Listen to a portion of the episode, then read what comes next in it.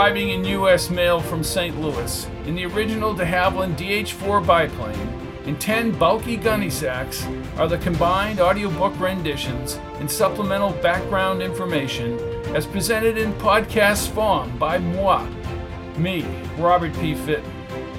Good evening to one and all, wherever in the galaxy you make your home. Far and near come countless visitors. By every mode of travel, every means of transportation, they arrive to view the marvels of the greatest exposition in history. Outstanding landmark is the theme center, while the four freedoms, speech, press, assembly, and religion overlook Constitution Mall. 30 feet high, they symbolize the four rights of free Americans guaranteed by the Constitution. The 700-foot Trylon rises above all else, and the circling helicline that leads into the Perisphere's exhibit, Democracy, is a pathway to the future. Thousands are treading to get a fascinating preview of things to come. And now, ladies and gentlemen, Episode 7, I Have Seen the Future. I Have Seen the Future, Chapter 28. Andy gripped Lucy's hand as they trailed the Ford people outside. Lucy was shaken at first, breathing rapidly, until they neared the flipped car on the grass outside the main building. Had she or anyone seen the wisp of orange monkeys fade into the midday sky? "He's dead!" shouted one of the men looking inside the car. "My God, what caused him to do that?" Andy did not answer as a black police sedan moved quickly across the bridge of wings and swung kitty-corner to the grass. Three blue uniformed policemen followed a short, pudgy man with a dog face and a reddish-brown mustache. He smoked a stubby cigar and had a gritty voice. "What the hell is going on here?" he shouted and folded his arms in front of the car. "One of our men drove recklessly and over the ramp," answered a lean man with a long neck and dirty blonde hair. "He's dead, Sergeant." "It's Lieutenant McPhail." "Yes, sir."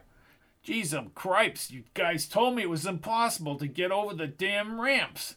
"What, normal speeds?" "Normal, abnormal, we have a flipped car over here and a dead driver." He turned as a wide white ambulance zoomed over the bridge. "Is anyone else hurt?" McPhail removed his hat and wiped his forehead and wavy red hair. "And Donovan, call the morgue." "Lou, don't you want to check with Wayland and the fair and see how they want to handle it?" "Get the goddamn coroner over here and send someone else inside and talk to Ford about removing the vehicle." He took out a pack of Camel cigarettes from his shirt pocket and struck a match. Okay, we need witnesses here." Andy stepped forward with Lucy. "Sir, we were in the car ahead of the yellow car." "And who the hell are you?" he asked, waving a young officer with a notepad up front. "Andy Reese." "Oh, you're not from New York. Probably from East Moose Dropping, Alaska." "Well, we're from Iowa, Lou," said Lucy, "and that man in the yellow car just went crazy." "I'm Lieutenant McPhail." It was as if he were trying to force us off the ramp. "That right, kid?" he asked Andy. "That's what happened." "Well, where's the driver of your car?" asked McPhail as he spun around. "Well, I was driving," said the teary-eyed, dark-haired driver. "I don't know what happened to Eddie. He's driven here up at the fair since we opened in April." "Eddie what?" asked McPhail. "I don't know." "He doesn't know, Phil." He called the other cop at the car window. "I have his name, Lou. Fontaine. Eddie Fontaine from Flatbush." "No kidding. I didn't know him." McPhail took a drag on the cigarette and then tossed it on the pavement. "Why would Fontaine go nuts? Check and see if he was drinking, Phil." Andy moved closer. "I was wondering if we could have a few words in private with you." McPhail's blue eyes tightened as if he had just ate a rancid hot dog. "What the hell?" "It's important." "Ah, jeezum cripes, everything's important." McPhail led him and Lucy across the grass directly in back of the car. The policemen and the Ford workers dragged Eddie Fontaine's soaked body through the driver's side window. "Okay, big boy, what's your problem?" "This is Lucy Apel." "You bragging or complaining?"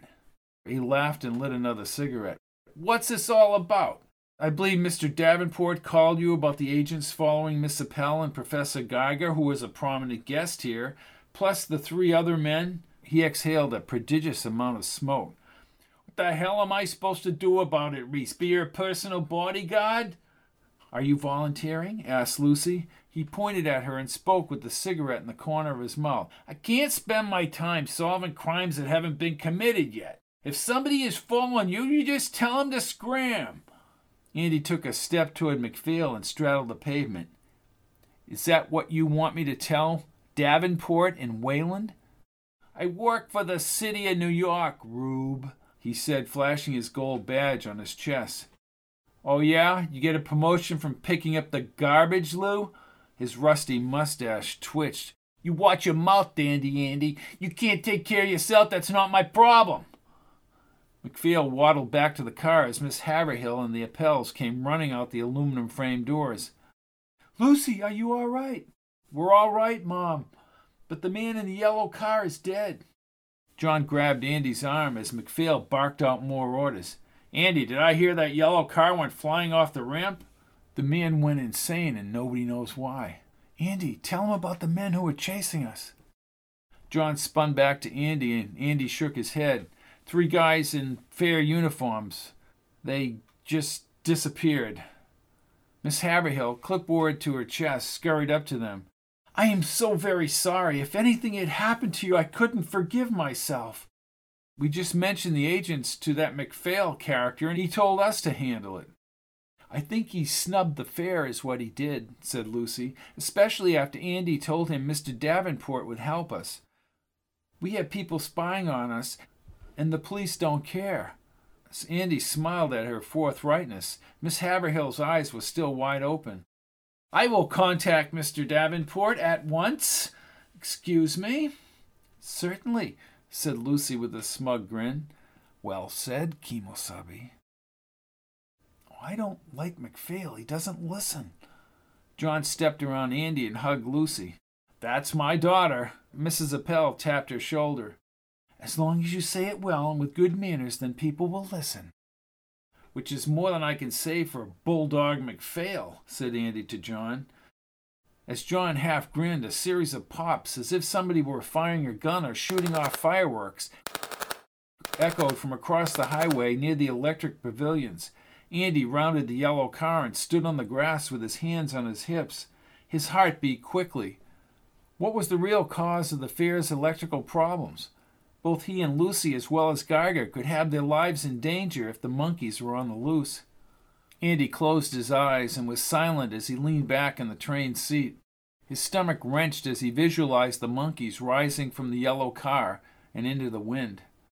As the train passed the waterfalls at the Consolidated Edison facade, several men in maintenance trucks backed through the Plaza of Light and up to the General Electric building. A smoldering, burnt-out odor spread through the air. He scanned every worker around the buildings. The train engine whined at the bulbous, spider-like U.S. Steel building and proceeded under the DuPont building's antenna tower. Lucy leaned over. At least the agents are gone. He nodded and pressed his lips before he spoke.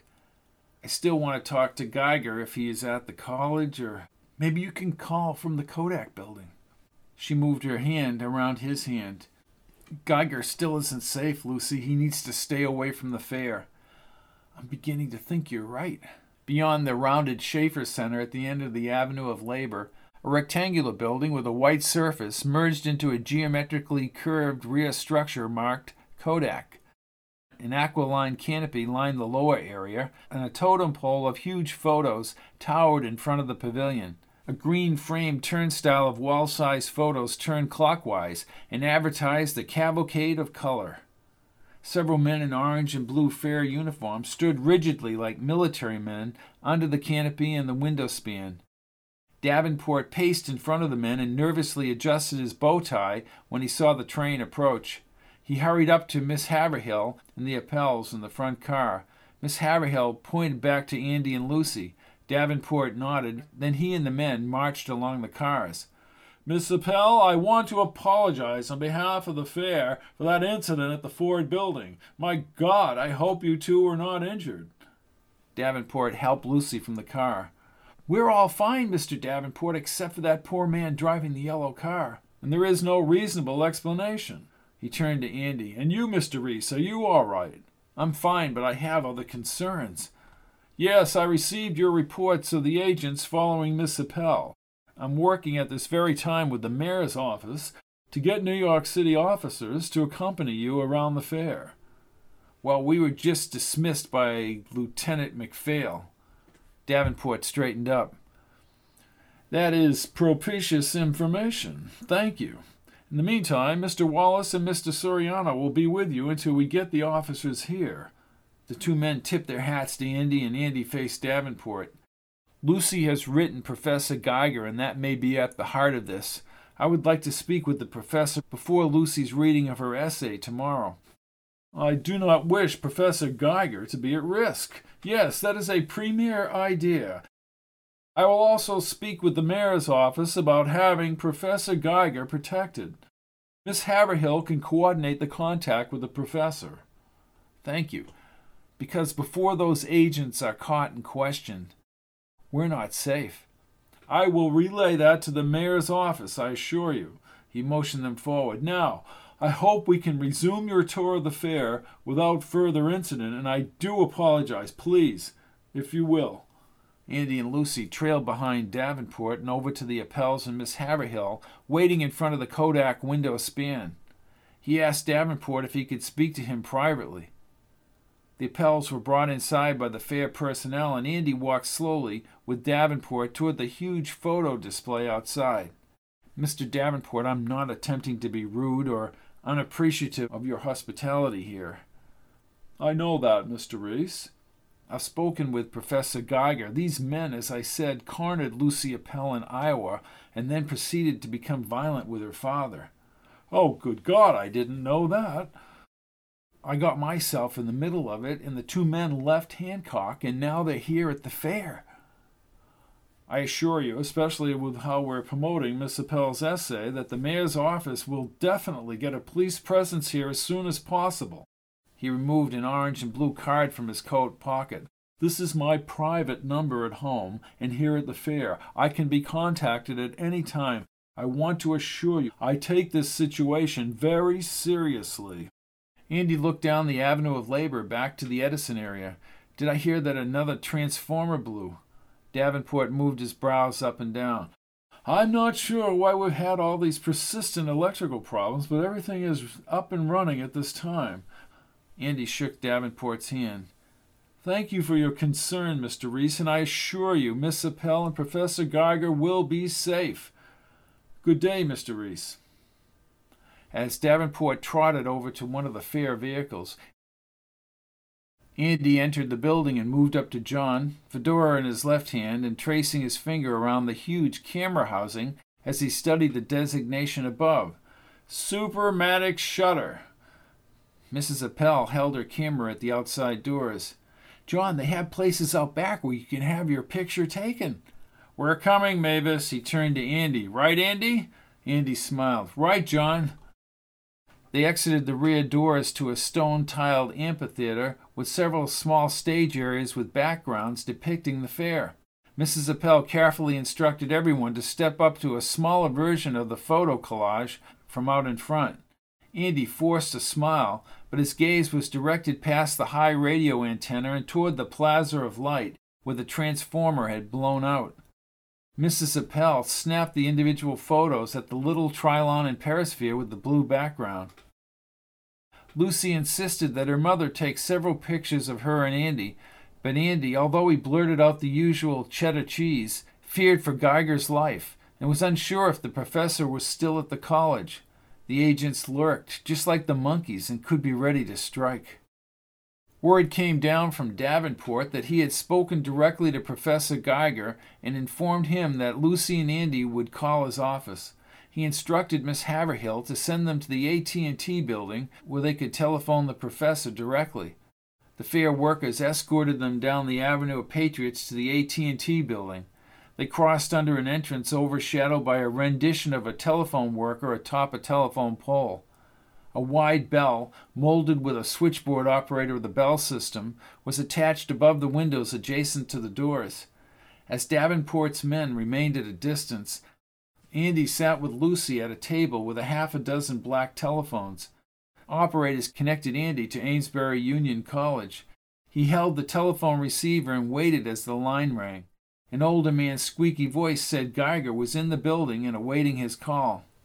"How many pictures has your mother taken, Lucy? She's going to run out of film." "Oh, I've lost track. When we were at that Kodak picture stop and I sat on the little Perisphere and Dad pretended he was hanging from the Trylon." "That will be a funny picture. Your dad is having a good time." "Yes, who is this?" Andy's heart thumped. "Professor Geiger." "Yes, this is Geiger." "Professor, this is Andy Reese. You're back from Southern California." "You are a persistent man here, Reese. Henry Davenport suggested I talk to you. I assure you, I am a busy man right now. Very bizarre things are happening. And yes, I have returned from California because I have no answers." "I'm here with Lucy Apel. Professor, your life is in danger," said Andy, looking up at Lucy. "You're telling me something I don't already know." "Perhaps it would be best not to return to the fair. For now, that is." "I know Hitler and the Nazis have no presence at the fair yet. Are there Nazis after me?" "No." "Such a definitive answer, young man. So definitive. You are so sure of yourself. I will continue to be evasive, but I tell you that I will be there for Miss Appel's essay reading. I know that Ed Davenport is contacting the mayor himself to get police protection if necessary. I am sorry if Miss Appel's correspondence with me has caused trouble." "Professor, please, there's more to this than Nazis and agents." Lucy creased her brow. "I do not understand," replied Geiger. "Are you familiar with the Einstein field equations mentioned in his general theory of relativity?" "Well, of course. What the hell are you talking about?" "Space-time, Professor. A tensor equation begins with the curvature, the metric tensor of space-time. If carried beyond the fourth dimension to the upper dimensions, wouldn't you say it would be possible to create a tunnel back through space-time?" "My God, Reese, why are you bringing up these physics theories? Are you privy to my work in California, or are you trying to ingratiate yourself with me to gain a teaching position?" "No, sir. I'm trying to suggest that there are many things possible, and that with those possibilities is reality." "Oh, that is why I write novels. That is why I was called out to California. Let me ponder your words, and I will talk when I arrive at the fair. How does that sound?" "I just don't think the fair is safe." "I will see you at the fair, Mr. Reese. I will not be intimidated. Good day, sir." Geiger hung up.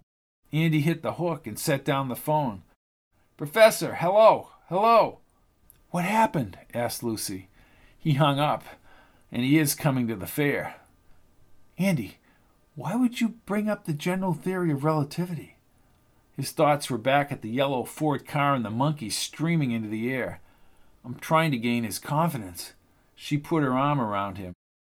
"We have to trust that Mr. Davenport will get us police protection so the professor will be safe."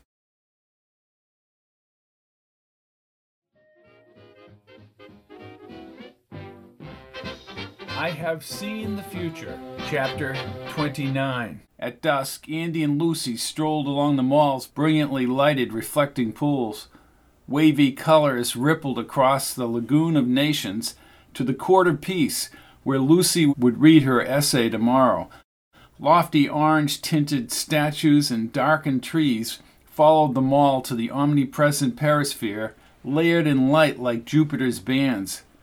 A center white stripe was bordered by a deep blue base, and the upper portion of the dome was highlighted orange, as was the Trylon, and each side of the obelisk was punctuated with four slowly flashing red lights.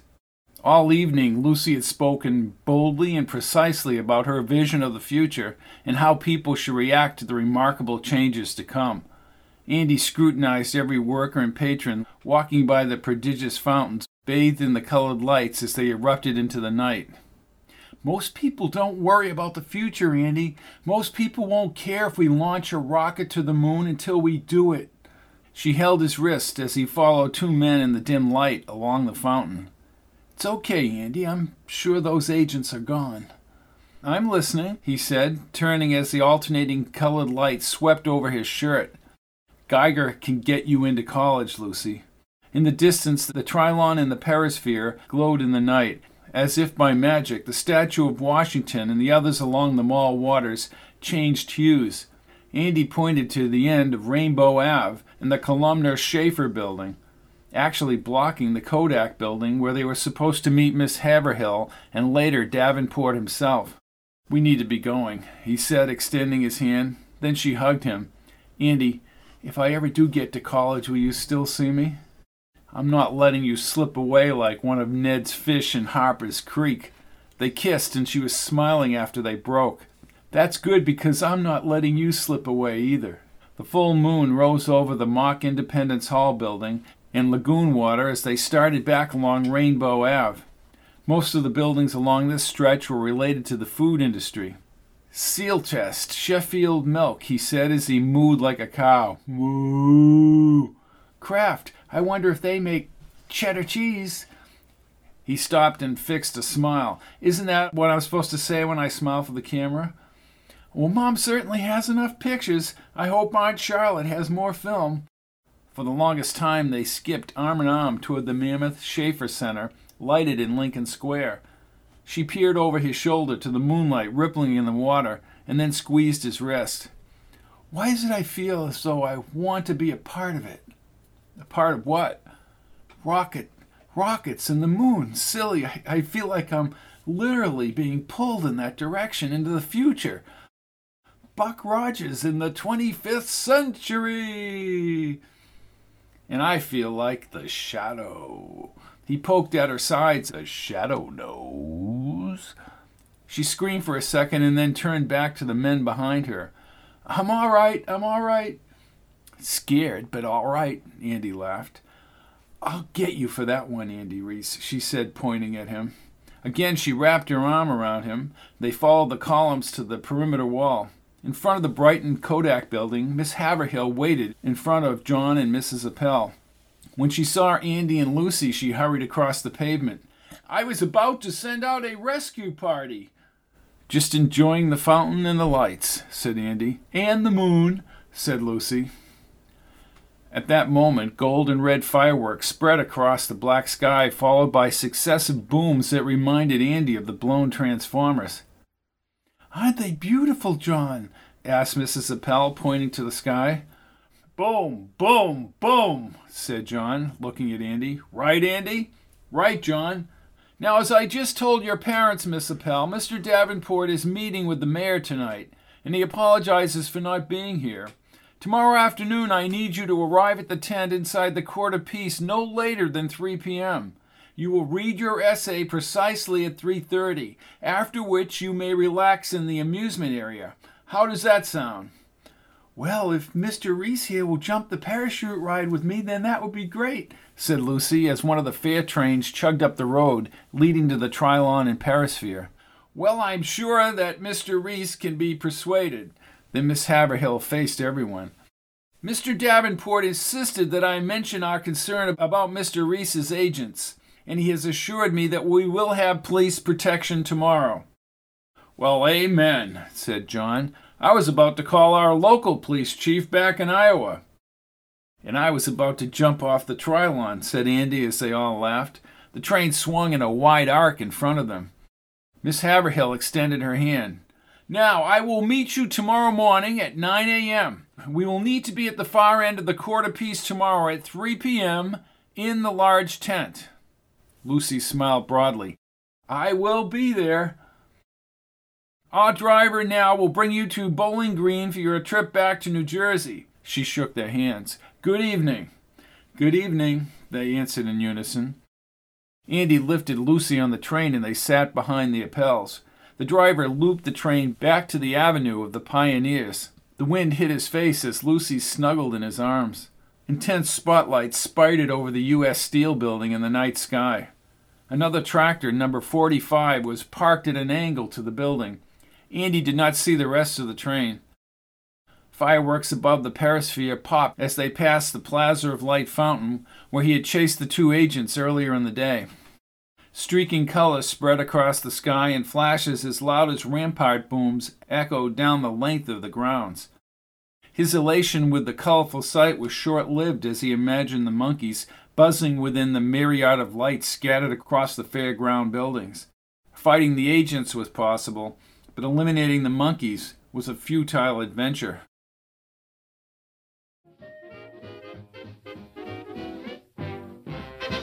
I Have Seen the Future, Chapter 30. Andy lingered at Aunt Charlotte's open bay window and fixated at the darkened two-story Koloski house. The gentle cooler breeze brushed his face and arms. Earlier he had kissed Lucy outside her bedroom after he told her how much he cared about her.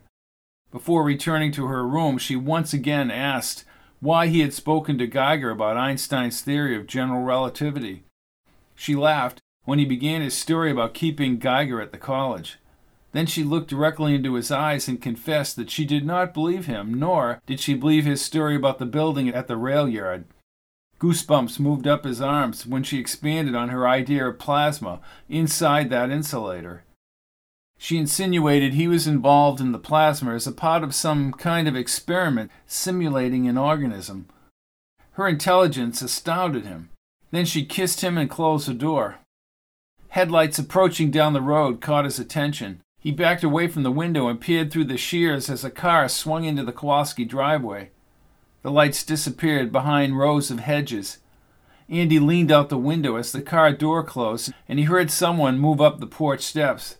Less than a minute later, a lamp in the first-floor window produced a yellow glow over the side lawn, yet no one was visible inside. Andy's lids hung heavy as he rested his head on his elbows. A revving gasoline engine awoke him, but he was unsure of the time and did not see a car. The Kowalski house was now dark. He thought about heading outside, but soon found himself in and out of sleep under the starry sky outside the window. The sound of faraway cars and the crickets chirping lulled him to sleep. The first sun through the branches warmed his face when he awoke early at the window.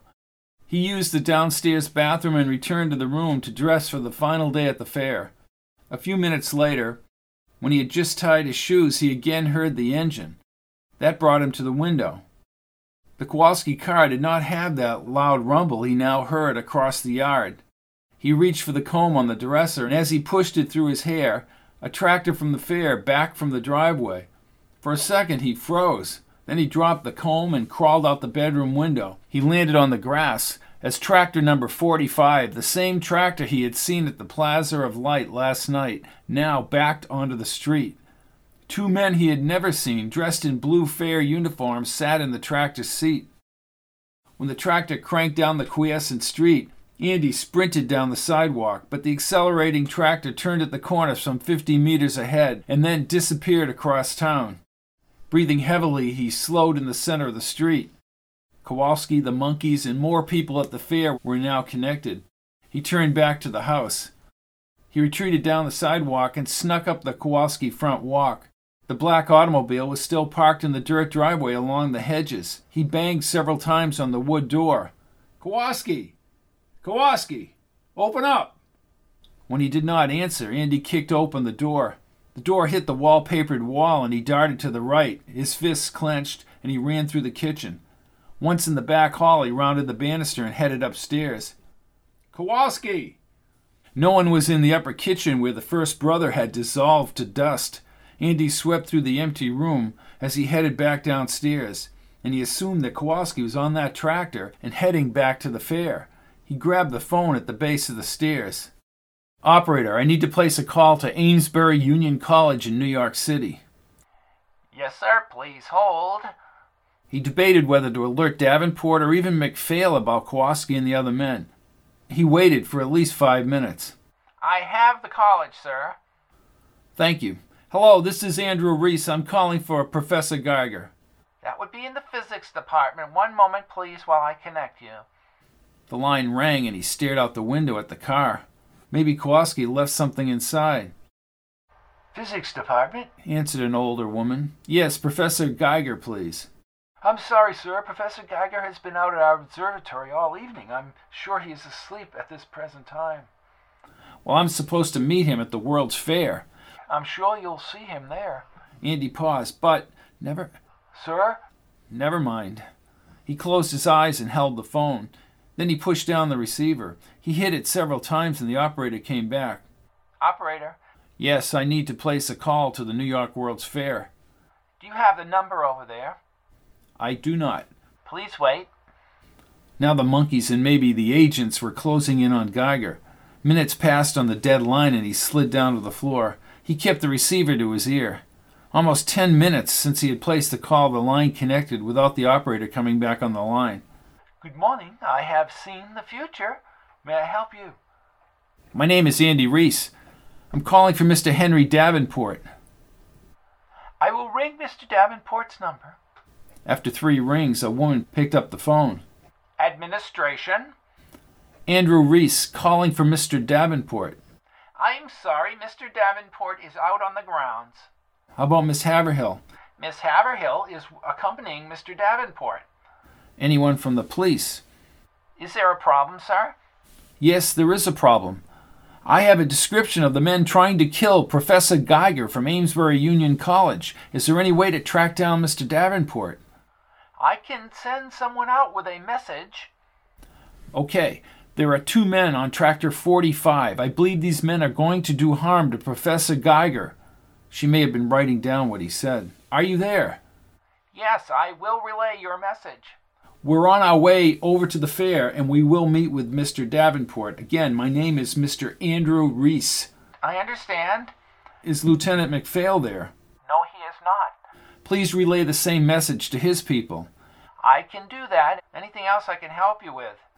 No, not now. This is incredible. I don't understand. Nothing. I'll handle it.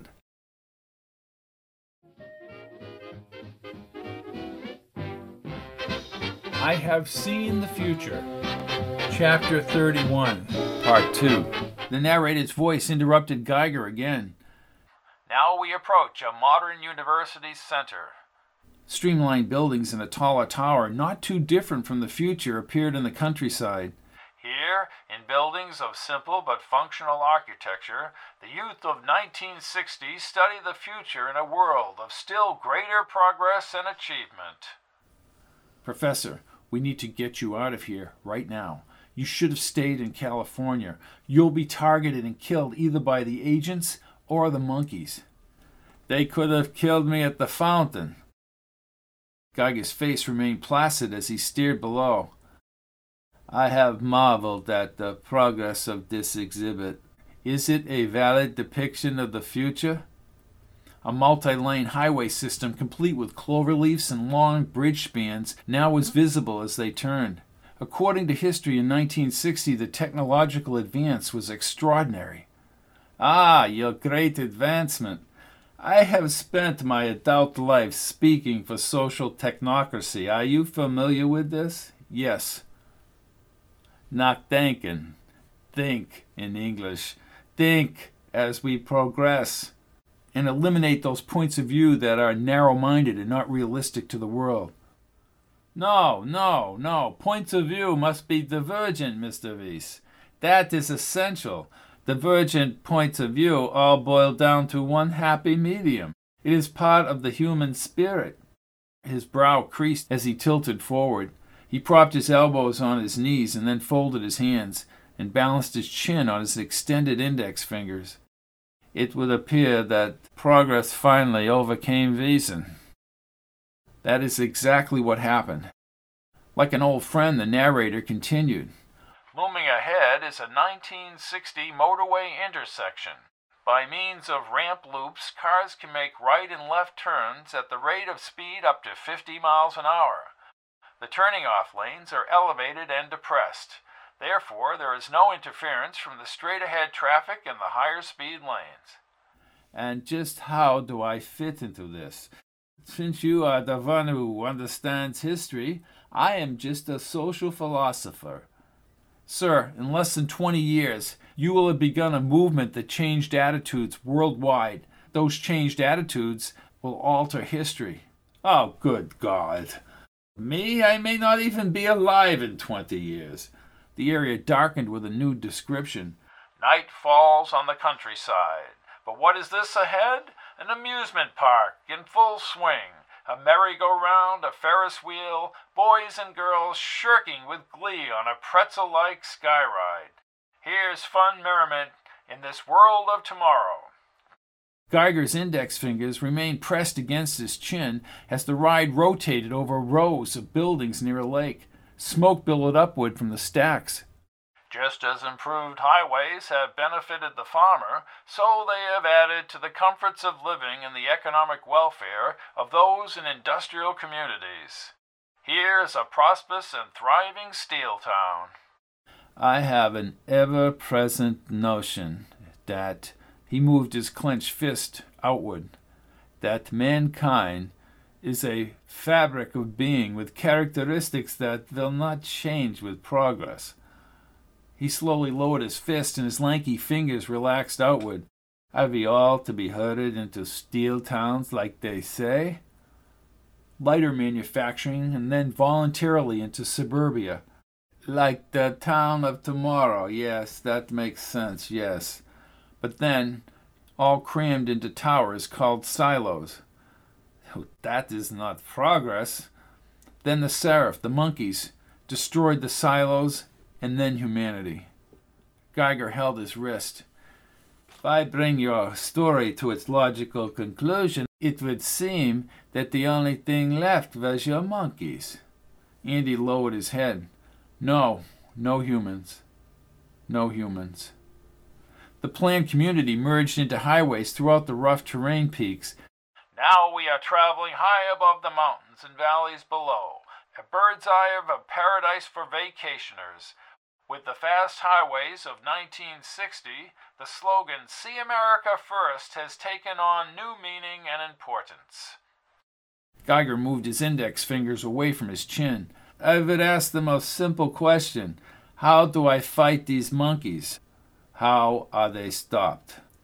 Water, said Andy, admitting a nervous laugh. Ha, of course. That is why I survived in the fountain. The narrator described more highways through rural mountain routes. More highways crossed a wonderfully constructed dam and symmetrical countryside. Maybe if they believed that you were dead. Feigned death? Interesting, said Geiger as he peered over the approaching city below, constructed with louvered skyscrapers on the edge of a wide river with a huge suspension bridge. As the narrator spoke, a city with green parks, fresh air, sunshine, and a well-designed plan appeared below. This city is over-optimistic. Over-optimistic declarations are essential for progress, young man.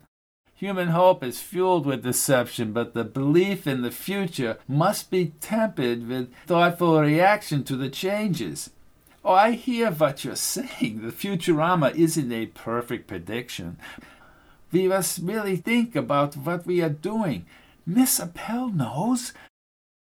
Below was a sunken highway through slick city buildings and the GM logo blazing on one of the buildings to the left. The heavy 1930s cars were out of place compared to the real future smaller vehicles in his capsule. And now, each of the four buildings on this street intersection of the future. General Motors invites you to visit its many interesting and exciting displays and exhibits. We are nearing the end, said Geiger. Listen, I will meet you again this afternoon at the Court of Peace where Miss Apel reads her essay. Perhaps I will give thought to temporarily staging my own death. Maybe your monkeys will leave us alone. Andy extended his hand. You are a very perceptive man, Professor. Perhaps too perceptive, my friend. Geiger stood as the chair moved toward the intersection light, and he mouthed the narrator's voice. All eyes to the future. Professor, you shouldn't stay here, said Andy. Get as far away from the fair as you can, and let people think that you're dead. That's the only way. I understand, said Geiger.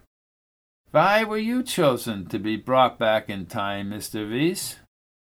I have a more poignant question. Please.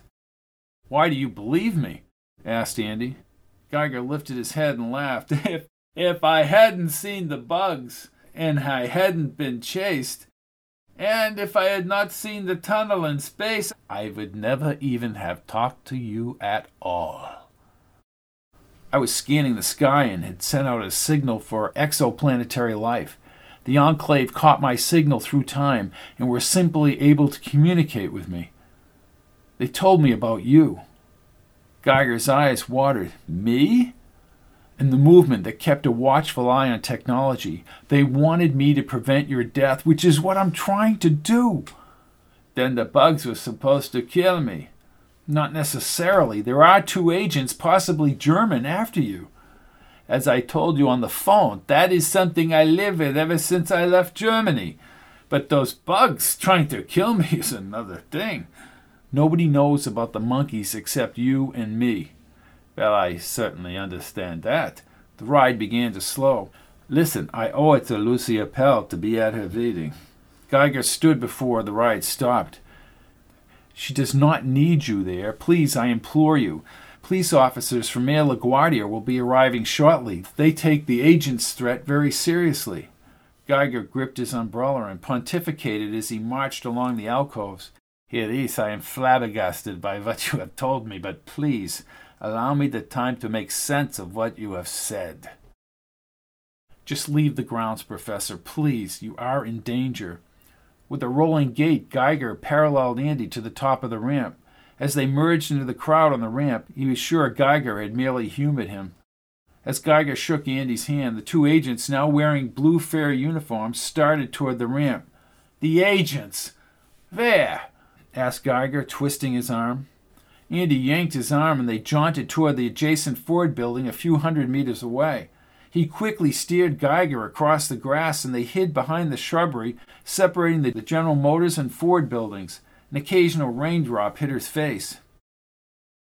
The Corona Gate is just beyond the Chrysler building, said Geiger in a hyperventilated speech. But I dare say they are coming right here, heavies. You're right. The two men raced toward the thick foliage. He shoved the professor forward onto a grassy stretch near numerous lollipop trees lining another avenue. A split white building ahead was set back on the grass. Red Chrysler Motors letters lined the upper facade, and a flag draped on a tower to the right. Just as Andy brought Geiger back on the pavement, the agents ran down the adjacent avenue. "Nix that gate, Professor," said Andy, spinning. Ahead was a huge concrete-molded aviation hangar within a larger half-shell to the rear. He thought about hiding inside. Andy placed his hand on Geiger's back and motioned him toward the bridge of wings across the highway. They had only taken a few steps when two quick shots pinged on the bridge. "Hurry, Professor!" The hawk-nosed agent advanced over the bridge. More shots reverberated against the concrete facade. "You have connections in the Soviet pavilion, correct?" "No time, no time!" said Geiger, breathing heavily. "Big Joe is way up the other end. Perhaps if we find another one of the tractor trains." Brilliant sunlight pierced the gray storm clouds and enveloped the Washington statue in an eerie white light. Andy helped the professor toward a tractor train that was parked below the statue. "Maybe we just need to leave the fair." Geiger climbed in the rear car and patted his forehead with a handkerchief. The driver started the tractor and drove along the other lofty statues from the silhouetted Perisphere and Trylon. Andy looked back. Both agents were running at full clip under the Perisphere. The rain drummed harder on the orange-striped canopy, and the towering Washington statue reflected the alternating brilliant white flashes, followed by distant encroaching thunder. The droplets bounced and spattered on the maroon pavement as the tractor engine whined. Geiger turned toward the Perisphere and Trylon, now heightened in alabaster below the dark clouds. "We have to make it to the Court of Peace and then the Soviet Pavilion." Andy nodded as the rainwater now drained over the canopy's edge. "Look, Vise, if I don't make it..." "You'll make it, Professor, you'll make it." "No, I have grave doubts. Even if we escape these men, they will persist until they kill me. If I am truly so important to history, I don't see how one man can change so much. But you know the future. You have to be the one to affect the change." "Me?" if I die. You must effect a movement to keep technology in check. I hear you, Professor, but I'm going to get you to the Soviet Pavilion, out by Big Joe. The Lurker statue, paid for by Stalin. Steam filtered up from the painted avenue as the skies again flashed and thunder cracked over the fairgrounds. The train sprayed water outward from the puddles along the pavilions. As they sped past the mall's gray reflecting pool, Andy stuck his head out the swaying train and checked ahead for the Soviet Pavilion. A slight wind had cooled the air and more rain threatened. The mall was dotted with huge statues and row after row of slotted park benches. Along the opposite side of the reflecting pool, the little yellow Crosley car moved at high speed. One of the agents aimed a handgun out the window. Andy quickly shoved Geiger to the floor as several bullets tore into the train's canopy. Dear God, they will kill us all! They'll rendezvous with this train at Rainbow Avenue, shouted Andy. We need to get off before then. Hey! He called to the van driver. Andy gripped the seat. The Crosley still trailed the train across the water as patrons on the far benches scattered.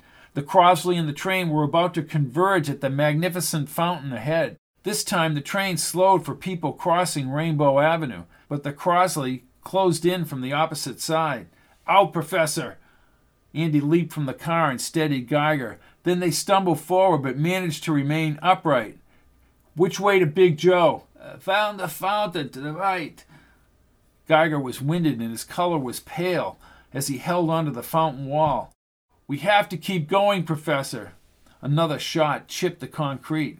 The Crosley parked around the fountain, and then one of the men set out on foot. They are going to kill us all. Andy dragged him below the retaining wall. Stay down, but keep moving around the fountain toward that Soviet pavilion. What are you going to do? I'm going back, and I'm going to get them. I cannot let you give up your life for me. Do as I say, Professor. Move. Move or you'll be a dead man. Andy peered over the wall. The other men had returned to the Crosley. He rolled over the wall and splashed into the pool. He was only under for a second before he emerged back in the cooler air. The car was now moving slowly around the fountain rim. Andy squatted down as the car approached. As they passed, he vaulted the wall and leaped onto the car. He scrambled to the front seat and grabbed the guy in the driver's seat by the coat. Then he pummeled the agent's neck and skull. The car drove uncontrollably in a circle as shots were fired into the air. People dived to the pavement. Andy knocked the second guy's gun out of the Crosley. Then he kicked the driver hard enough to cause him to keel over, and the car simply rolled to a stop. He felt a stinging blow to the back of his head. When he spun around this time, he chopped at the other man's throat. The man fell back lifeless in the seat, but the driver had a shiny silver gun and a sickening smile on his face. He aimed the gun at Andy's head. He who laughs last, Reese, laughs best. From the other side of the convertible's door, Geiger appeared and smashed his umbrella against the man's wrist. Andy sprung upward and hit the agent hard enough to render him unconscious. And you thought the old guy didn't have it in him, said Geiger. I'm very grateful that the old guy is always thinking. Not thinking, Herr Reese, not thinking.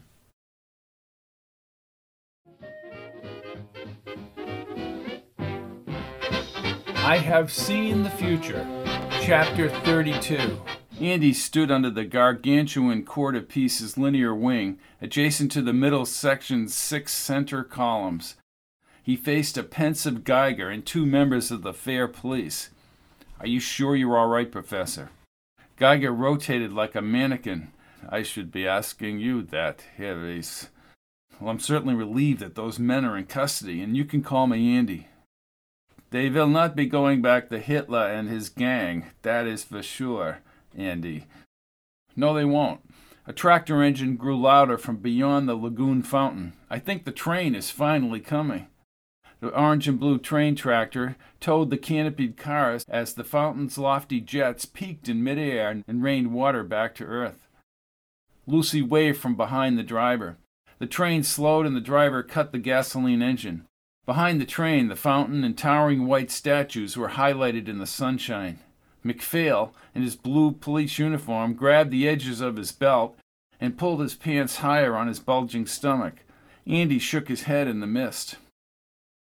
"What are you looking at, Reese?" "A little late, aren't you, Lieutenant?"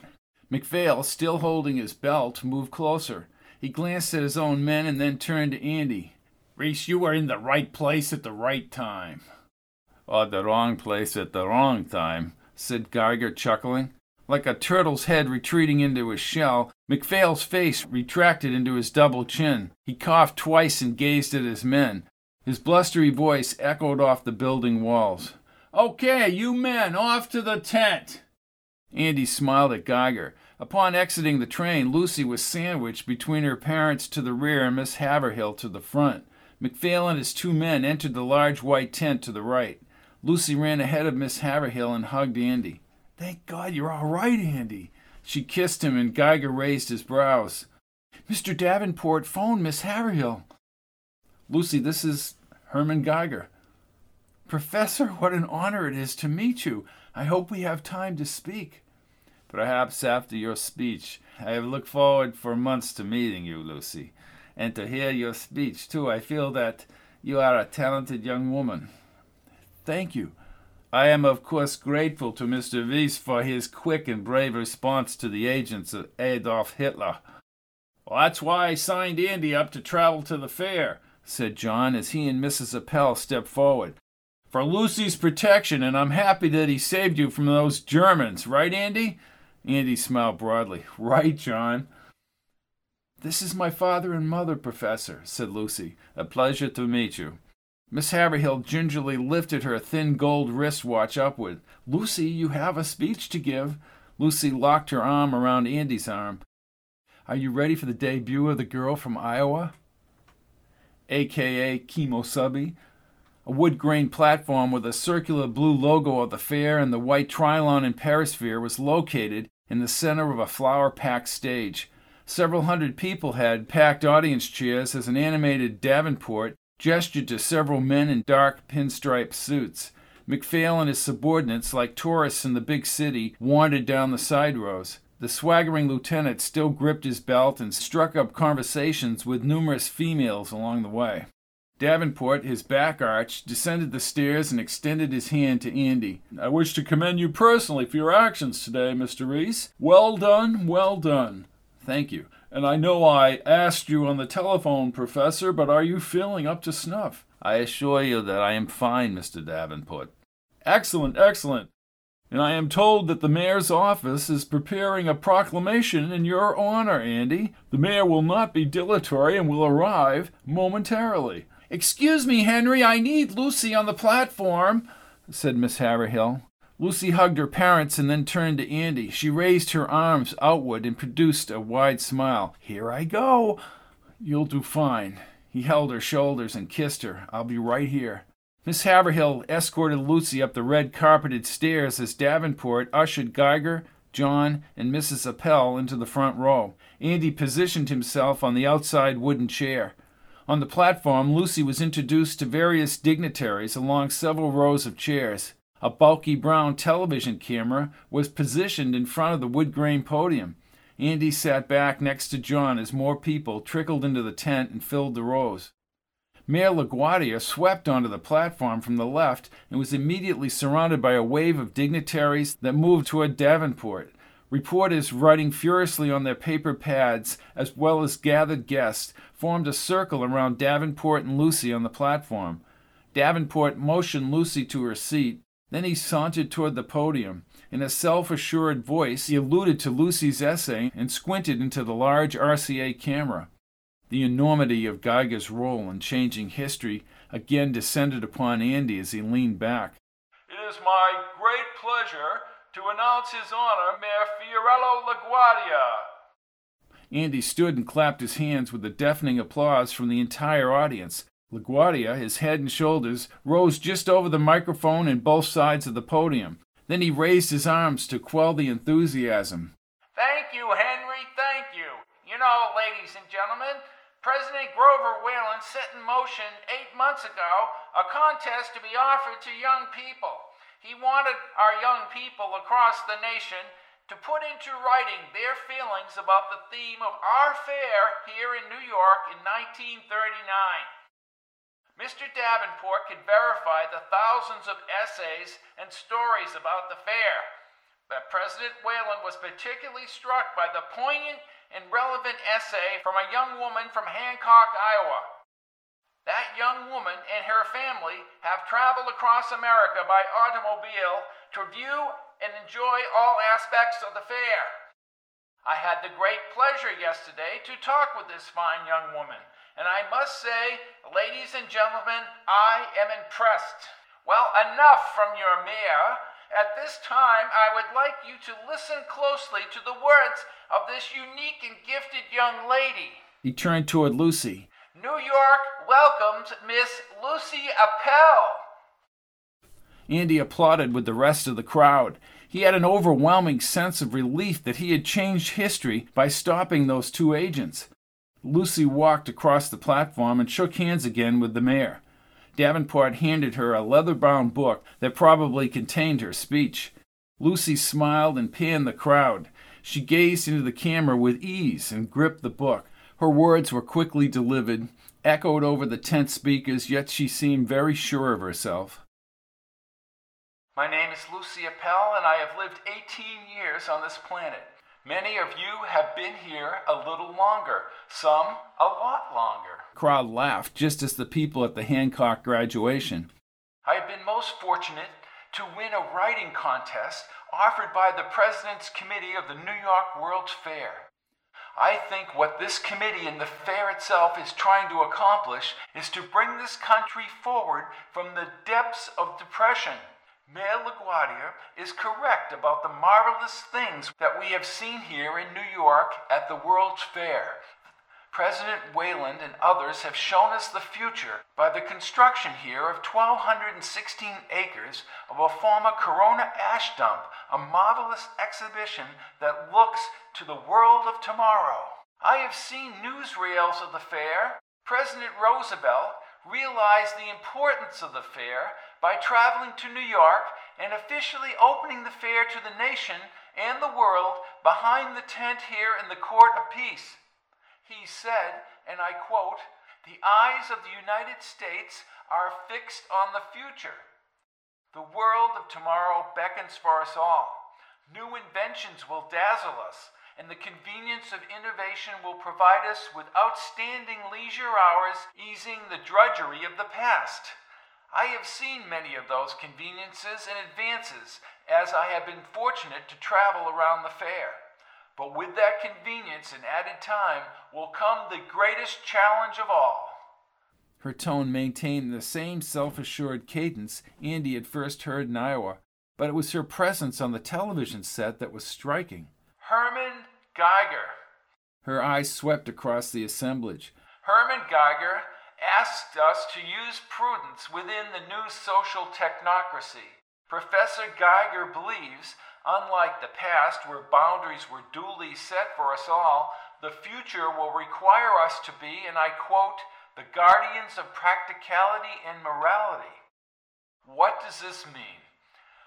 Don't we all make our own moral and practical decisions now? Well, yes, we do. Let me give you an example. She looked at Mrs. Apel and John in the front row. When my mother and father were born, there was no radio, no Jack Benny program or Burns and Allen, and especially no Martians landing in New Jersey. Thank you, Mr. Orson Welles. A wave of laughter again rolled across the tent. I believed for a few minutes last October that Martians were landing in New Jersey because I wanted to believe. What a powerful provider radio is. We have to decide what we believe, just as we used to judge a man's word. But I guess drama is more alluring. In the world of tomorrow, it will become increasingly difficult to challenge what is handed to us, not only on the radio, but in an increased ability to travel from place to place on the superhighways I saw in the Futurama this morning, as some of us leave the roots of our small towns and, yes, our cities like New York City. But what do we do with all that extra time?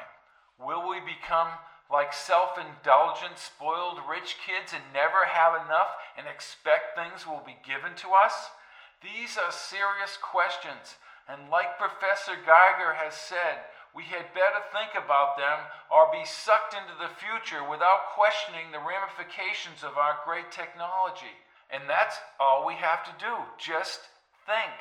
We don't need new rules and new regulations. We just need to think. How wonderful it is to live in our time.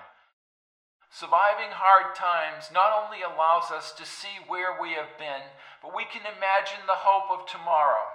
We are alive at the cusp of great innovations and inventions destined to ease the burdens of mankind. In New York City, men have provided us a glimpse into the future. Did you know that great concrete highways will extend from Atlantic to Pacific? 30 years from now, you will step inside your streamlined car in Boston and drive at high speeds along the roadways to Los Angeles, California.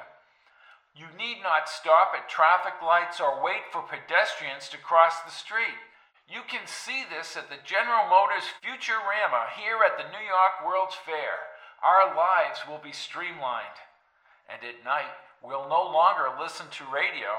Strange as it seems, something called television, which I am on right now, will show us movies on a small screen in our living rooms. Such a demonstration is already in place at the RCA exhibit at the fair. I will sit with my husband and children and be brought to faraway places. Maybe we'll live in a place called Democracy City. I always remember what my father has told me since I was a little girl. If it sounds too good to be true, it probably isn't. My father can be cynical, and I am wide-eyed. I say, let us dream about the future and explore the innovations at the fair, but let us always use what my mother calls common sense. In closing, let me use one more quote. The German philosopher Hermann Geiger captured the essence of what is to come when he said, 10 years before he fled Nazism's unfulfilled promises, "My eyes marvel at the future, but my feet are firmly planted in the past." Lucy Apel, April 19, 1939, Hancock, Iowa. Everyone in the tent stood as the applause grew louder. Andy cheered as Davenport, Wayland, and the mayor converged around Lucy. LaGuardia hugged her and said something to her. "That speech was remarkable," said Geiger as he and Andy moved into the outer aisle. "That's our Lucy," said John. "Right, John," said Andy. "I didn't say right, Andy." "Well, I beat you to the punch." "Well, that's the understatement of the year." Lucy and Davenport were still on stage speaking with dignitaries, but he did not see LaGuardia as he led Geiger up the stairs. In the back of the audience, next to the white tent fabric, MacPhail kibitzed with two slender blonde guides. Andy followed Geiger across the carpeted platform. Lucy turned as Geiger removed his sunglasses. "Wonderful job, Lucy," said Andy as he embraced her. Geiger adjusted his glasses. "Let me say, Lucy, you have captured the essence of responsible use of technology." "Thank you so much, Professor. I would like to invite you to Amesbury Union College before you return to Iowa." "Thank you, I would like that. And how do you find the idea of progress here at the fair, Professor?" "Such an optimistic attitude, Lucy. That is good. But nowhere do I hear anyone challenging progress here at the fair." Andy stepped back as Davenport approached Geiger. "Professor, we're bringing Miss Apel and her family to the amusement area. Would you like to attend?" "I wouldn't miss it," said Geiger. "I feel as if I have a new lease on life." Davenport held his wrist briefly. "Perhaps you do." "Lucy, what did the mayor say to you?" She smiled broadly and held his hands. "He said he might be able to help me with college." "That's great news. All you need is that one break." She nodded as they trailed after Geiger, her parents, and Miss Haverhill. Outside, MacPhail smoked a cigarette and walked casually with two policemen. "Ah, Lieutenant MacPhail," said Davenport, his nose twitching with the smoke. "If you would kindly station your men aboard the train with Miss Apel." "Yes, sir, we have the "We have the situation well in hand," said MacPhail. He ordered the two men to the rear of the train and tossed the cigarette onto the pavement as he sat up with the driver. "Andy, come up with us," said Lucy. Andy nodded and climbed aboard. Miss Haverhill sat behind MacPhail as Davenport nodded to Geiger. With a wide smile, she faced them all. "Off to the amusement area! Parachutes!" said Lucy as she held Andy's arm. Andy closed his eyes. "How high is it?" 225 feet.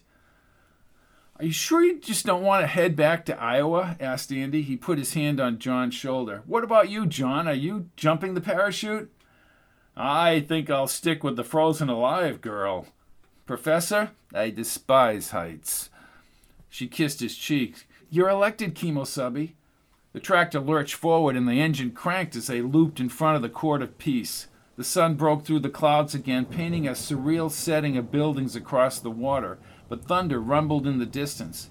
Geiger hit Andy's wrist and pointed at the towering statue of Big Joe in the orange light across the water. Andy leaned back and cupped his hand around Lucy's ear. Her eyes opened wide. "I'll second that remark. I love you too."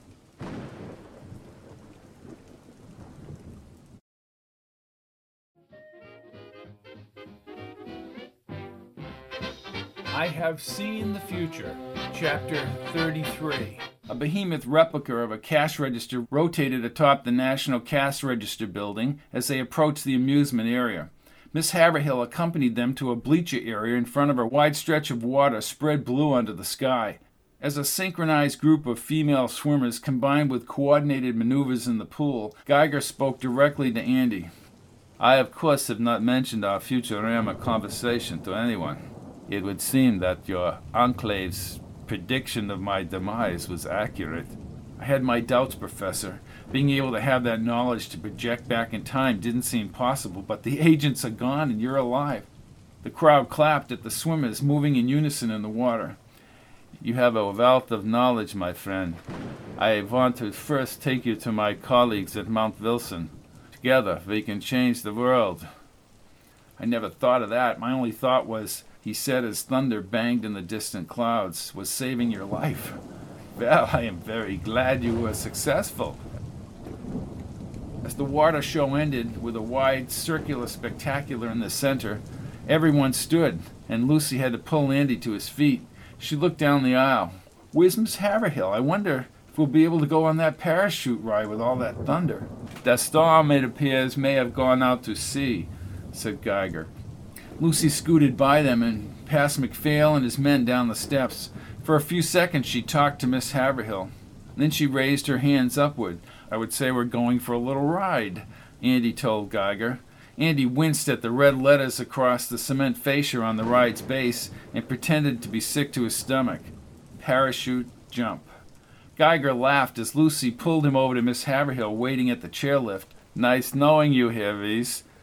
I think you want me alive, Professor." Above them, a white chute rose to the top of the ride and hit one of the 12 girders. The chute then puffed outward and descended with several fair patrons toward the ground. Lucy and Andy were seated in the metal chair. An attendant with a long cigarette hanging out of the corner of his mouth lowered a bar over their thighs. "How high is this?" asked Andy. 25 stories, Mac." Immediately they started skyward. The Perisphere and the Trylon were like a distant white mirage in the gray light as they ascended above the fair. Lightning illuminated the deep gray clouds toward the ocean and more thunder followed. The bright cars still raced around the garage ramps at the Ford building to the left. Lucy gripped his arm tightly as they moved higher. "I didn't think it was this high," she exclaimed. Nix the Knack Dankin. "Look at this place, Andy." She pointed to her right. "There's the tent where I just spoke. Now George Washington looks like an ant. Look at that bumbler, MacPhail." "Where?" Andy pointed at the midway area where MacPhail stood with two women in sundresses. The other two policemen were nowhere to be seen. "New York City's finest. I've got a good mind to call the mayor myself." Across the dark, billowing clouds, back toward the New York City skyscrapers and the Empire State Building. An intense, luminescent lightning powerhouse shot back toward the fair. The impact against the radio tower near the plaza of light was instantaneous, and the crack was like a bomb reverberating throughout his chest. The tower broke at the center as it tumbled over, and the ride stopped 50 meters above the fairgrounds. The tower hit the ground, spreading dust and debris upward. The beams split apart into prodigious spews of sparkling light. Monkeys. What? Why did you say monkeys? She asked, still nestled in his shoulder. The beam slowly moved toward the ground, and the smaller globs of monkeys leaked across the pavement and spudded in the fountain of light. Then the beam, ever so gradually, lost its power and disappeared into the ground. A few sparks flew across the plaza, and then it was over. Gone. It must have drawn them out in the light. All the monkeys. She sat up and seemed no longer afraid of being so high above the fair. Just like Dwayne Piltz. Andy nodded. Like Dwayne Piltz, but it emptied out. How?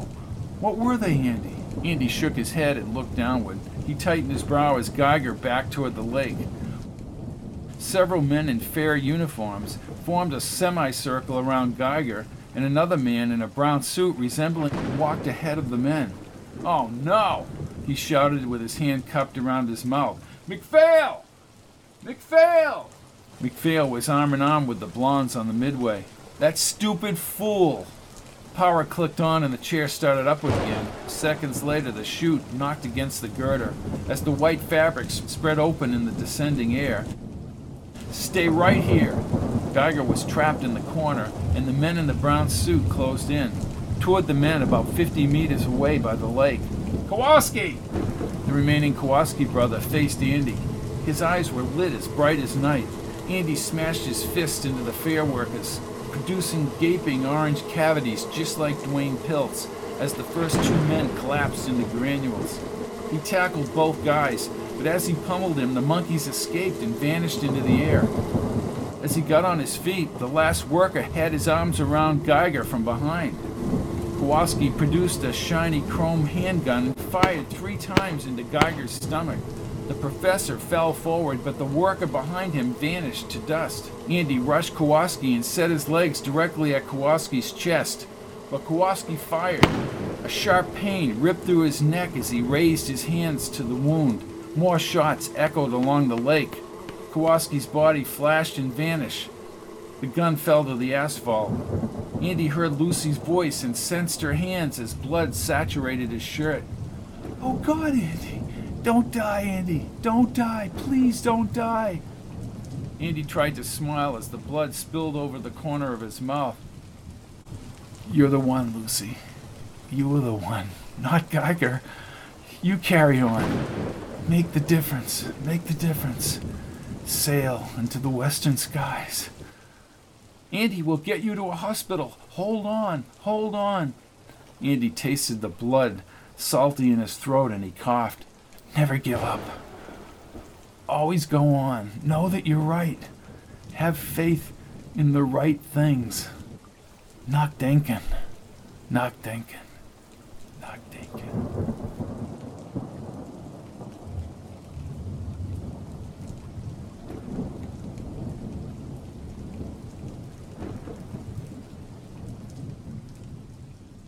Cape Kennedy, Florida, United States of America. June 20th, 1969. The limo radio blasted out the actual transmission from Apollo 11. I have the tickets, said William as he got behind the wheel of the limo. He handed the green and white tickets to Lucy. 30th anniversary. I never thought I'd see Man on the Moon, but then again, I never thought I'd see The Wizard of Oz either. You really haven't seen it? No, I haven't, but I think today is a special day.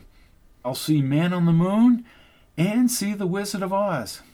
Aunt Lucy is probably the only person in America not to see The Wizard of Oz. I have my reasons, Andrew. Lucy checked her newly trimmed, shorter, and mostly gray hair in the limo mirror. She smiled at Andrew and listened to the spacecraft transmission as the limo moved onto the Manhattan street. Then she flipped back the flight plan and shook her head. Why are you shaking your head, Aunt Lucy? She smiled at Andrew. His curiosity at that age reminded her of herself. I was checking the flight plan for bringing the Eagle down to the lunar surface. And? Armstrong and Aldrin will separate the LEM shortly. I was a strong proponent of pilots flying aircraft and not relying totally on computers. I just don't trust those monkey computers, and in the end, mankind is the captain of his destiny. Is that why you resigned after the Apollo fire? Asked Andrew. Yes. No one took the time to think about the ramifications of pure oxygen in the cabin. Even me. And then 3 men were dead. She pursed her lips and remembered how she, Harley and his wife, and Andrew had been in the VIP section at Launch Pad 39A when the Saturn V roared into space 4 days ago from the launch pad. Ever since, as a little girl, she marveled at the harvest moon in the Iowa sky, she knew this day would come. The dark-haired driver looked at her in the mirror. I'll get you to the studio's VIP entrance. Senators and congressmen are VIPs. I am just a person who thinks, that's all. Andrew sat off camera as the studio technician adjusted the overhead microphone. The monitor off to the side was bringing in a live feed from lunar orbit, and she held half a headphone to her ear. Lucy faced the blonde-haired WCBX reporter. Say, Bruce, they're passing landmarks on the moon's surface at a very fast rate. What do you think that means, Dr. Apel? Asked the reporter. Is there something we need to go on the air with? Oh, God, no, she said, listening. They're 1,800 meters above the surface, and I'm hearing 1202 and 1201 program alarms. Well, is everything all right up there? It's the guidance computer. It's not working right. Oh, God, he's in an area laced with boulders. Well, if that LEM is going to crash, we need to be on the air. Wait, Neil is taking control. Hold on. Are you telling me that Armstrong is manually flying that craft? Well, Buzz Aldrin is relaying to him the actual altitude over the moon and the vehicle speed.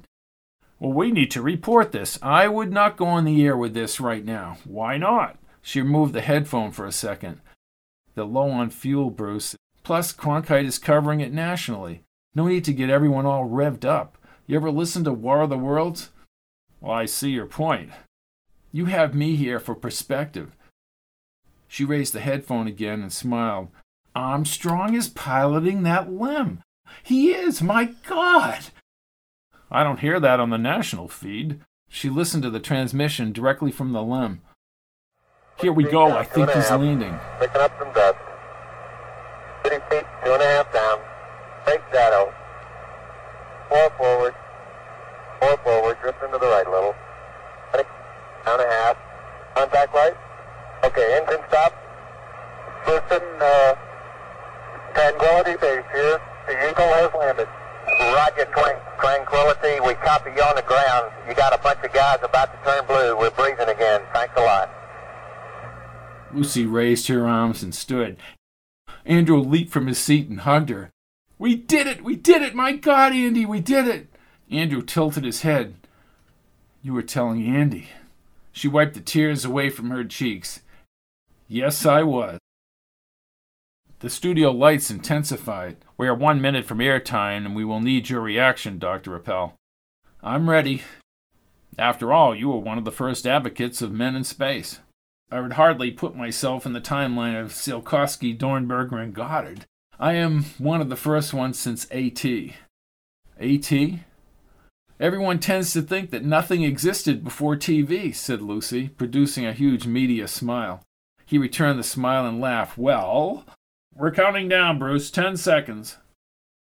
Bruce licked his lips and Lucy sat up straight. 2, 1, go, Bruce. Good afternoon. This is Bruce Formby. We are interrupting our regularly scheduled program to bring you news from the moon. Yes, the moon. American astronauts Neil Armstrong and Buzz Aldrin have landed on the moon. You are hearing me correctly. We have landed human beings on the moon. I have with me Dr. Lucy Apel. Dr. Apel was instrumental in rocket development for the United States space program. It's great news, isn't it, Bruce? Honestly, I can't believe it, Dr. Apel. You have to go back to the early days of the space program, and we've come a long way to the moon. Well, the Al Shepard flight back in 1961 had a margin of success, and Shepard knew it, as do Armstrong, Aldrin, and Collins. Redstone rockets were blowing up at the Cape all the time. Yet we went forward. It's the human spirit to do so. Without brave men like Al Shepard, as well as Grissom, White, and Chaffee, we wouldn't be up there right now. Well, Shepard didn't actually fly that capsule. While he didn't like that, none of the original 7 astronauts were supposed to. When I hear reports that Neil Armstrong piloted the lunar excursion vehicle to the surface, I got goosebumps. I'm ecstatic. It shows that mankind should have precedence over machines and computers. I have always advocated that. Well, you wrote the book, Why Do We Go to the Moon? Well, I did after hearing that inspirational speech by Jack Kennedy at Rice University. But it was working with Dr. Goddard in New Mexico in the 40s that set the course for the effort we see here today. Dr. Goddard did not live to see this day, but he knew it would happen. And you went right to NASA after that. Well, that was a lot later. I was involved in Operation Paperclip when Dr. Wernher von Braun, Dorenberger, and the others were brought over here after the war. NASA came after the National Advisory Committee for Aeronautics, said Lucy. Did we have any moon prototypes back then? Oh, no. We worked on a 4-digit wing section in the 1940s, and now here we are about to step on the moon after the astronauts rest for a while. Well, the word I have is the astronauts have chosen to remain awake. It's all adrenaline. Of course. So if you can be with us in a few hours, we will witness Armstrong actually stepping out on the moon. This is Bruce Formby. We now return you to our regularly scheduled programs. Lucy hurried by Andrew and whispered in his ear. Again, she had goosebumps on her arm. I wish Andy could have seen this. I really do. Andrew nodded. I understand. We have back in the studio Dr. Lucy Apel, a former NASA advisor and technology advocate. Did you ever think this day would come, Dr. Apel? Well, when I was a little girl in Iowa, I'd go out into the field at night and I would see the moon coming up over the trees, and I just knew it would happen. Okay, Neil, we can see you coming down the ladder now. I'm at the foot of the ladder. The lamb footpads are only... Lucy pressed her lips and fought the goosebumps and tears. It's about 1 or 2 inches. I'm going to step off the lamb now. That's one small step for man, one giant leap for mankind. Dr. Apel, will we ever see anything like this? Oh, what a great day for the human race. I have to tell you that throughout this all-remarkable day, I have been speechless. Understandable, with all the intense emotions surrounding the monumental event of mankind walking on another planetary body. I think as we attempt to put what Neil Armstrong just did into perspective, we need to remember what the mantra was at the 1939 World's Fair when I placed a little button on my dress that said, I have seen the future. We are in the future now, indeed. I have a photograph here of a 19-year-old Lucy Apel. Oh dear, was I behaving myself? Well, I hope so. You're standing with Dr. Robert Goddard at the Goddard shop in Roswell, New Mexico in 1940. I'm holding this up so the cameraman can get a shot of it. Yes, the rocket pictured had turbopumps that injected propellants into the combustion chamber. It was on its assembly frame, open without the casing. Dr. Goddard was instrumental into what we are witnessing today. Oh, that's logical. Good grief, Bruce, you make me sound like the female Mr. Spock. Well, I have a second photo dated November 16, 1963 of President Kennedy, Wernher von Braun, and you at Cape Canaveral. Lucy smiled at Andrew. We were with Robert Siemens before the actual launch of the Saturn I rocket. Of course, it was always my contention that the moon has been up there for millions of years. To race there in 10 to 15 years left the door open for mistakes. When you think, you understand. But nevertheless, this is certainly a great day. Our last photograph here is at the World's Fair in 1939 with your family. Lucy's eyes moistened when she saw Andy next to her at the Kodak building's display at the World's Fair. Yes, I remember. He checked his notes. I have written here that you said you would call your brother when man walked on the moon. Yes, I promised my brother Ned when we were children that I would call him when man walked on the moon, but he never thought it would happen. So when we do get done here, I will place that call to Neddy. You should have placed a little side bet on that, he said with a chuckle. Bruce, I'm watching the fuzzy image of a human being walking on the moon, but my mind is far ahead into the future once again. The computers that have brought our brave astronauts to the moon will evolve, as will all our technology. But it was a human being who actually brought that limb to the surface. The theme of the fair in 1939 was the future. This is true. But the fair did not do what it was supposed to do, something I call Nachdenken. What does that mean? Nachdenken, think, to reflect, were the words of the late German scientist Hermann Geiger. It was the warning imparted to me by my dearest friend who was killed along with Dr. Geiger at the fair. Nachdenken brings to humanity the conscience of advancement, but we must not stop the advancement either. I think Dr. Geiger's philosophy, in the strictest sense, stifles progress. Yet we must reflect on the progress, as Dr. Geiger said. It becomes a never-ending question of the ramifications of the expansion of human knowledge. And without being called to task about what mankind creates, then the creation will be his undoing. And I think of a certain someone, my friend. I think of him at this momentous cusp in time, she said, choking on her words. But she continued, let us remember that wonderful passage from Romeo and Juliet. Come, gentle night. Come, loving black-browed night. Give me my Romeo, and when he shall die, take him and cut him out in little stars. And he will make the face of heaven so fine that all the world will be in love with night and pay no worship to the garish sun.